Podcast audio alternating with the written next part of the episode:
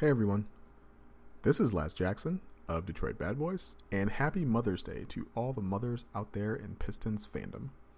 On this week's podcast, Ben Gulker and I go over the Pistons G League announcement, uh, Detroit's interest in Seth, not Steph, Seth, Seth Curry in free agency, and we issue a call for questions about the upcoming NBA draft. As always, we appreciate your continued support of the podcast. The best way to do that is to share, subscribe, and leave comments. Please leave comments on the discussion post on Detroit Bad Boys. That's the best way for us to build the podcast according to what you all are talking about. In order to do that, though, you have to follow DetroitBadBoys.com, which is something you should be doing because it's the best place on the internet for Pistons news and analysis this offseason. With all that said, it's time to go to work.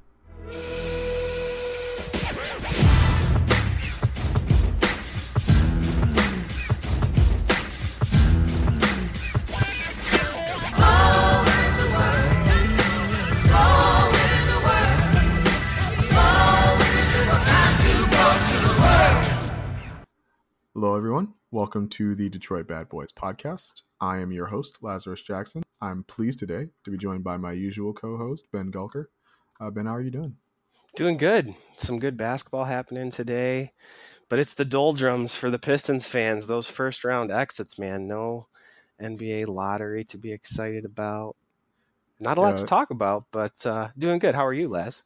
I'm doing good. Yeah, two two game sevens on on Mother's Day is a, is a pretty exciting day. We got the the lottery uh, sometime next week. That kind of doesn't matter for our Detroit Pistons, thankfully, um, but kind of matters in the way that we'll see how the bottom of the lottery shakes out in terms of who drafts in front of them. But uh, yeah, you're right. It's pretty quiet uh, for the Pistons right now, as it should be.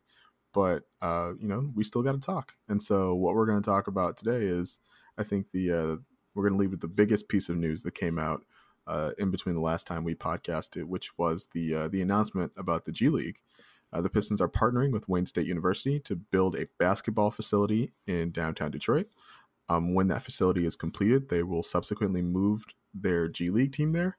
Um, that G League team will apparently not be the Grand Rapids Drive, the Pistons' current G League affiliate, because uh, the Drive are apparently one of the few profitable uh, G League teams, and so they think they have a better shot of uh, kind of renting themselves out to the only other two teams uh, left without an affiliate, which uh, are Portland and Denver, if I remember correctly. Um, but what that means for the Pistons is that they'll have a G League team, you know, basically like a couple miles away from the brand new practice facility that's also going to be built in downtown Detroit. So Ben, how do you think? How in your mind, how do you think moving the G League team uh, downtown in benefits the Pistons? Well, I love it if they take advantage of actually utilize, utilizing the team a little bit. I think this year, you know, a guy like Khyri Thomas maybe would have benefited, but the logistics when you're on the other side of the state maybe aren't quite as conducive as they might be otherwise. So maybe just being a few miles down the road is helpful. Um, sort of odd that Michigan would have two G League teams. So we'll have to see what happens with the drive. Um, you know, obviously the Grand Rapids area, there's a, a pretty pretty dense amount of population there. Um, so the fact that they're profitable, I guess, isn't too surprising. But uh, I don't know. I don't know if our state can handle two G League teams. It'll be interesting to see. But I like this idea. I think it's a little bit forward thinking if they actually followed through uh, and utilize it by sending guys down and bringing guys up when they need to. Yeah, the the team had been more uh, aggressive uh, in sending guys up and down of late, but I know that Dwane Casey, uh, for one, was not like a huge fan of the two and a half hour uh, time that it needed to take to send guys from one side to another. Uh, it prevented guys from doing things like practicing twice in a day, or like you, or n- things like not counting uh, a travel day for uh, a two way guy. Stuff that uh, adds up on on the margins. And so I, I also think this will be a, a slight benefit to the Detroit Pistons having all the development happening in one city, having you know even the coaching staffs you know living in the same city, um, you know having uh, interplay between those two coaching staffs, having as little things like uh, guys who you know rookies like a Khyri Thomas not needing to like get like a second apartment in Grand Rapids or anything like that, right? Like little quality of life stuff like that. I think is uh, is a nice confluence of, of energy uh, for for the development. But uh, I guess the the other thing I really wanted to talk about with this was uh, if, like you like you mentioned, if there's can Michigan sustain two G League G League teams? Do you think there's a, a market for G League uh, minor league basketball in, in downtown Detroit, Ben? Well, having never been to a G League game ever and not really have any intentions to go, you know, I, I don't, I, it's hard for me to believe that the idea behind this is to try to make this team profitable as a standalone entity. Um, the, the games just aren't that interesting if you've ever watched them on TV. The only reason you're really going to care is if you're really paying attention to an individual guy who your team is, you know, maybe thinking about cultivating and bringing up. It's it's not really particularly interesting uh, basketball because it's you know guys are in and out all the time. There's not a huge focus on team winning because you know everybody knows what the point is. The point there is to get better as an individual and hopefully get your shot um, at the upper level. So you know, interestingly, I just went to a minor league game here in Lansing. We have a, a minor league team uh, for baseball, and you know, there's probably 200 people in the stands, maybe 300. Um, and, and, somehow that team continues to exist, but it's not because the team itself is generating a whole lot of revenue. Uh, obviously, Detroit's a bigger city than um, than Lansing is, but it's hard for me to believe that the goal here is to try to make this entity stand up on its own two legs and, and make money.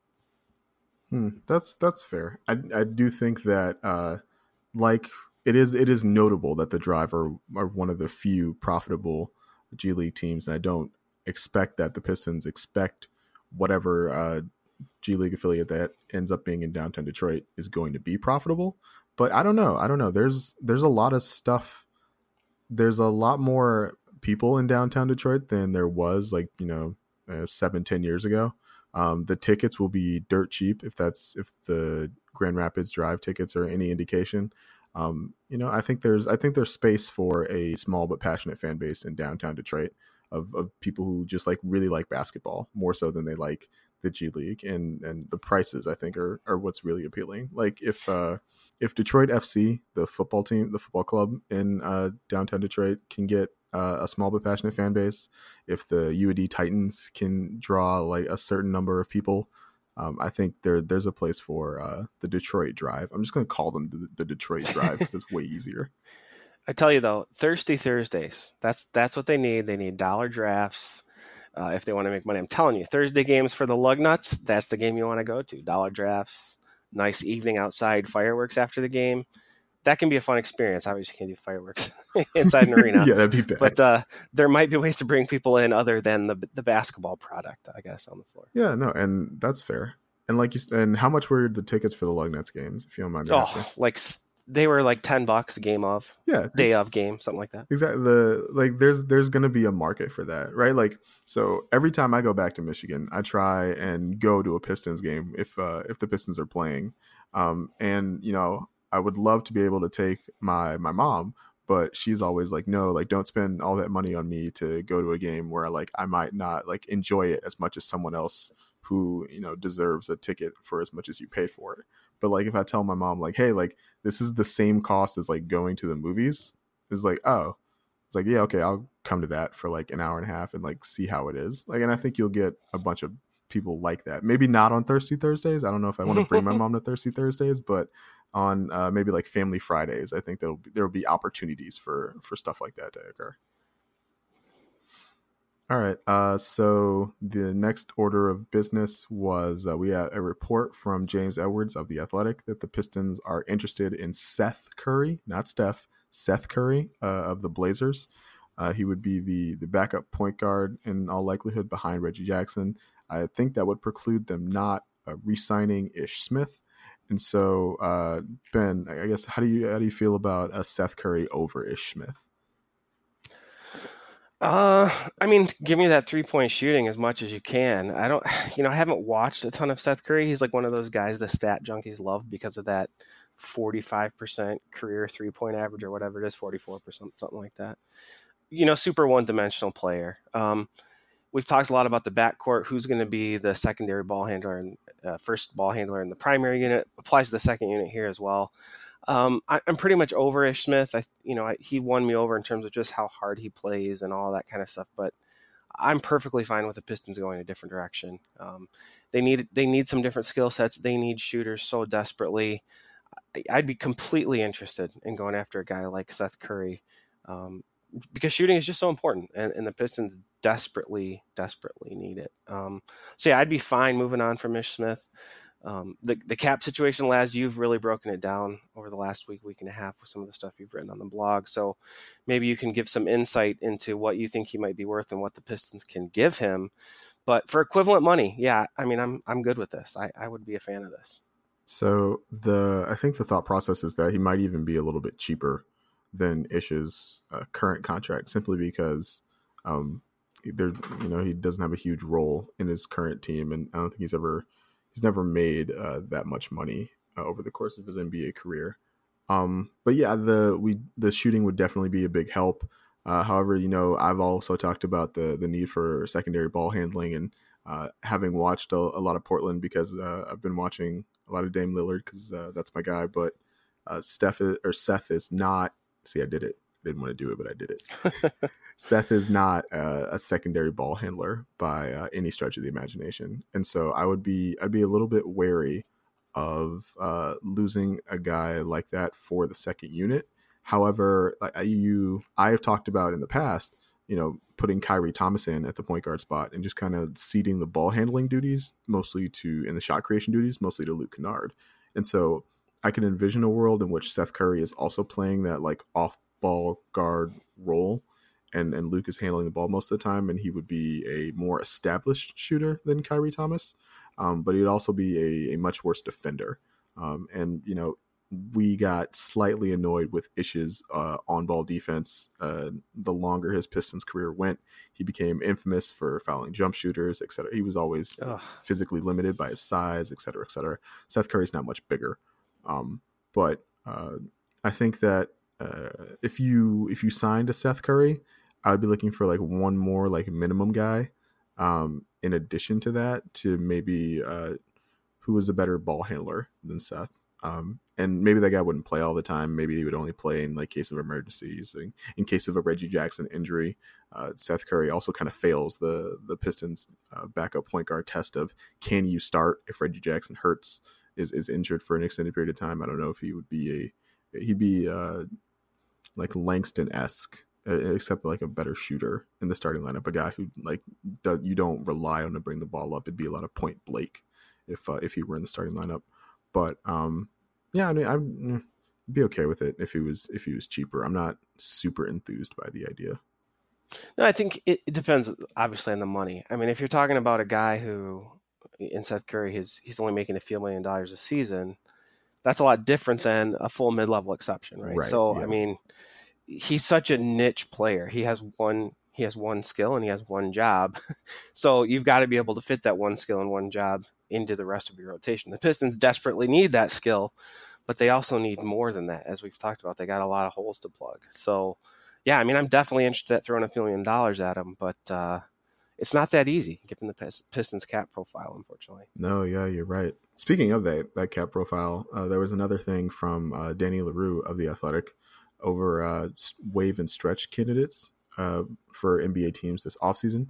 Pistons fans will remember the uh, most infamous uh, waive and stretch candidate being Josh Smith. Um, Stan's inability to to trade him and his short term thinking. I think that was all that was totally worth it in the short term, but in the long term, it has come to haunt the Pistons. Josh Smith's five million dollar ghost is still on the cap sheet through next year. I believe, but uh, they, he raised the possibility of waiving and stretching Jon Leuer. Um, that would save the Pistons roughly six, a little bit more than six million dollars this offseason at the cost of placing three million dollars of dead money on the cap for each of the next three off seasons. Um, so yeah, two plus one.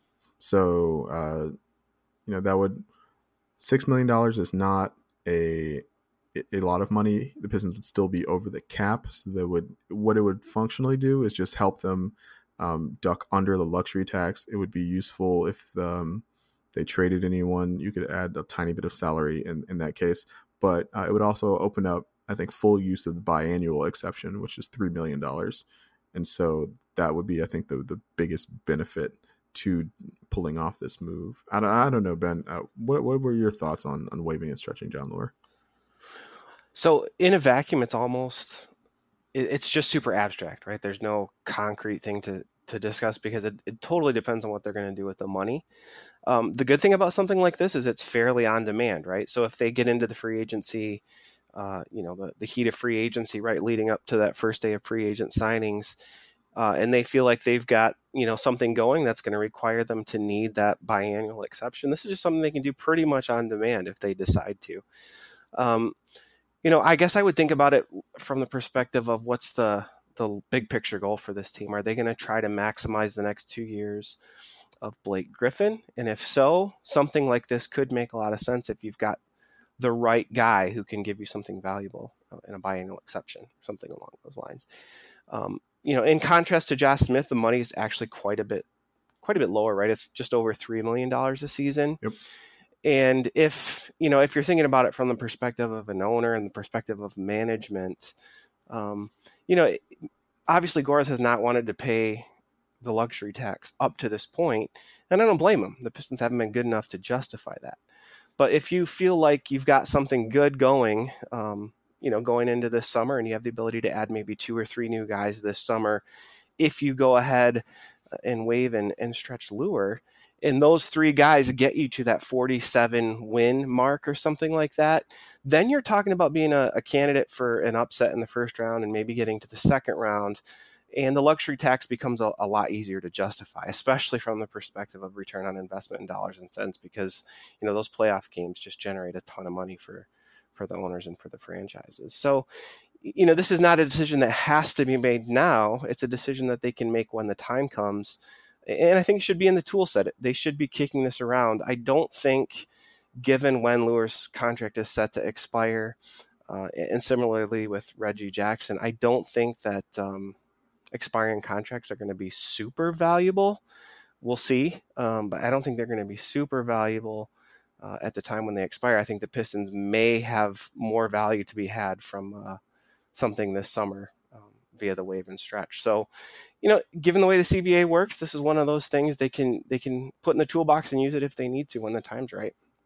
Yeah, that's that's totally fair. I, I think the the other thing that um, you you bring up when you think about waiving and stretching Jon Leuer is that uh, you lose the opportunity to to trade him to a team uh, later in the season who is trying to to duck the luxury tax. So you lose the opportunity to pull off like a, a deal like the Wizards did uh, to get Markieff Morris out of town, where sure. uh, you know you trade Leuer makes I think like 9 million, 9.5 million this season.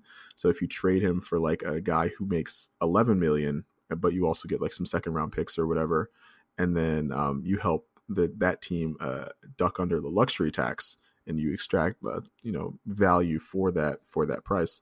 Um, I think that's something that, that could be useful, and that's something that the Pistons uh, should look into. Uh, their stock of second round picks is fairly low at this point. I think they have the they got the Lakers 20, 20 2021 second round pick and the second this year, but like after that, it's kind of bleak until like 2024. And so there's you know there's a lot of things you can do. I think like you said that it's really just best to put uh, the idea of waiving and stretching Jon Leuer into the toolbox. Um, it's definitely like an option. I was like before I wrote the piece, I was really vehemently kind of like just philosophically against it. And after I saw how much money it cleared, it's like, oh, okay, like yeah, I, I can see why they would do that. Um, but uh, yeah, I, I, think it's definitely something that um, maybe they maybe they use, but I I don't think or I don't uh, I hope they don't. Um, I will say that uh, I forget who commented this, but uh, who asked this, but if they waived and stretched uh, Jon all their expiring contracts, that's Jon Langston and Reggie. Um, if they waived and stretched all those guys, they would open up uh, 18 million in cap space, like 18 million in like legitimate cap space um, mm-hmm. for this offseason. However, they'd be stuck with uh, something like $11 million of dead cap for the next three years. So, like Josh Smith times two, essentially. And so, uh, yeah, I'd, it's better to hold on to your expiring contracts rather than just waive and stretch all of them. Like, don't get too happy with this. Um, Langston does make less than Jon Leuer, so if you couldn't trade Langston and you like really needed to open up space for the biannual, you could waive and stretch him. Like that would be like what he makes seven, so that'd be like two something a year, yeah. which is really not that much. There's still this irrational part of me that hopes there's something left in Jon Leuer. I know that's irrational because he has not played good since he came to Detroit. But you know, there was a guy there. There was a player there that year in Phoenix before he came to the Pistons, and I don't know if it's injuries. I don't know if he just had a fluky good season, and he's he's really not the player he was for that stint in in Phoenix. But you know, dead money that that's something you don't want to have unless the scenario is just absolutely requiring you to do it, like it it sort of did with Josh Smith. So yeah, yeah, I mean, it's just it's a decision you can make if and when you need to. You don't have to you don't have to rush that one. Yeah, and you know you need to replace Jon Leuer, his roster spot with somebody. You know exactly. Um, I don't know. Jon Leuer wasn't very good, so you can assume that you could find a player of uh, equal talent to Jon Leuer, just like outside in the in the free art in the free agent uh, arena. But uh, yeah, like like you said, I thought I thought there was still more in the tank left for Jon Leuer. I'm I'm not super surprised that he was never like able to add a ton of value uh, this season, but there were times in which I thought he should have been uh, given a longer leash. Um, times when I just got really frustrated with Thon, where I'm like, hey, like could could Jon Leuer be any worse than Thon? Like maybe, right. but like I, I, would like I would have liked to see it.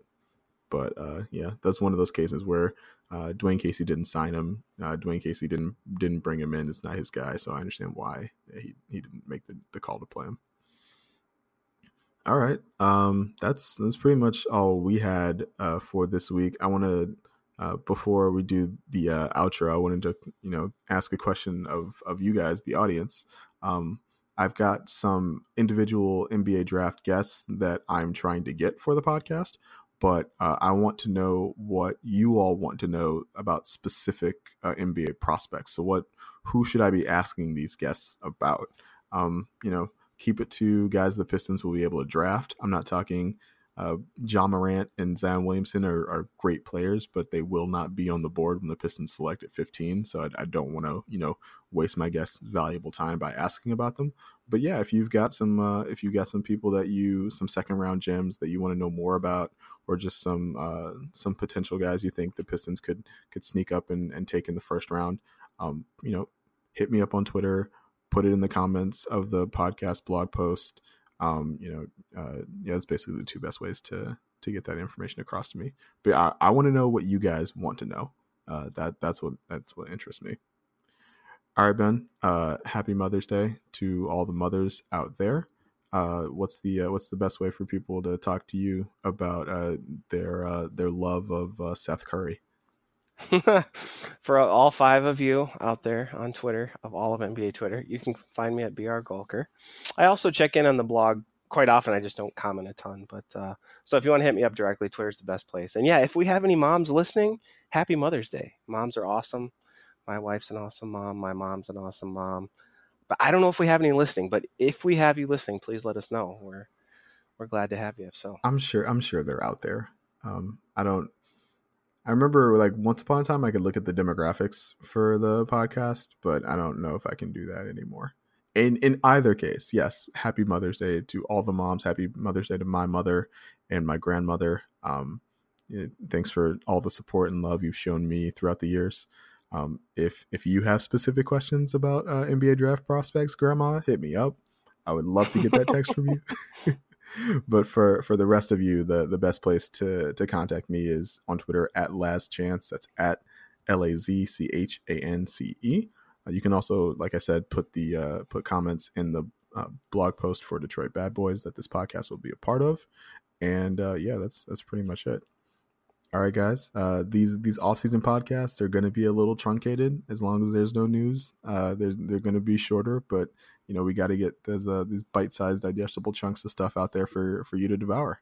Uh, we will talk to you guys uh, sometime in the future.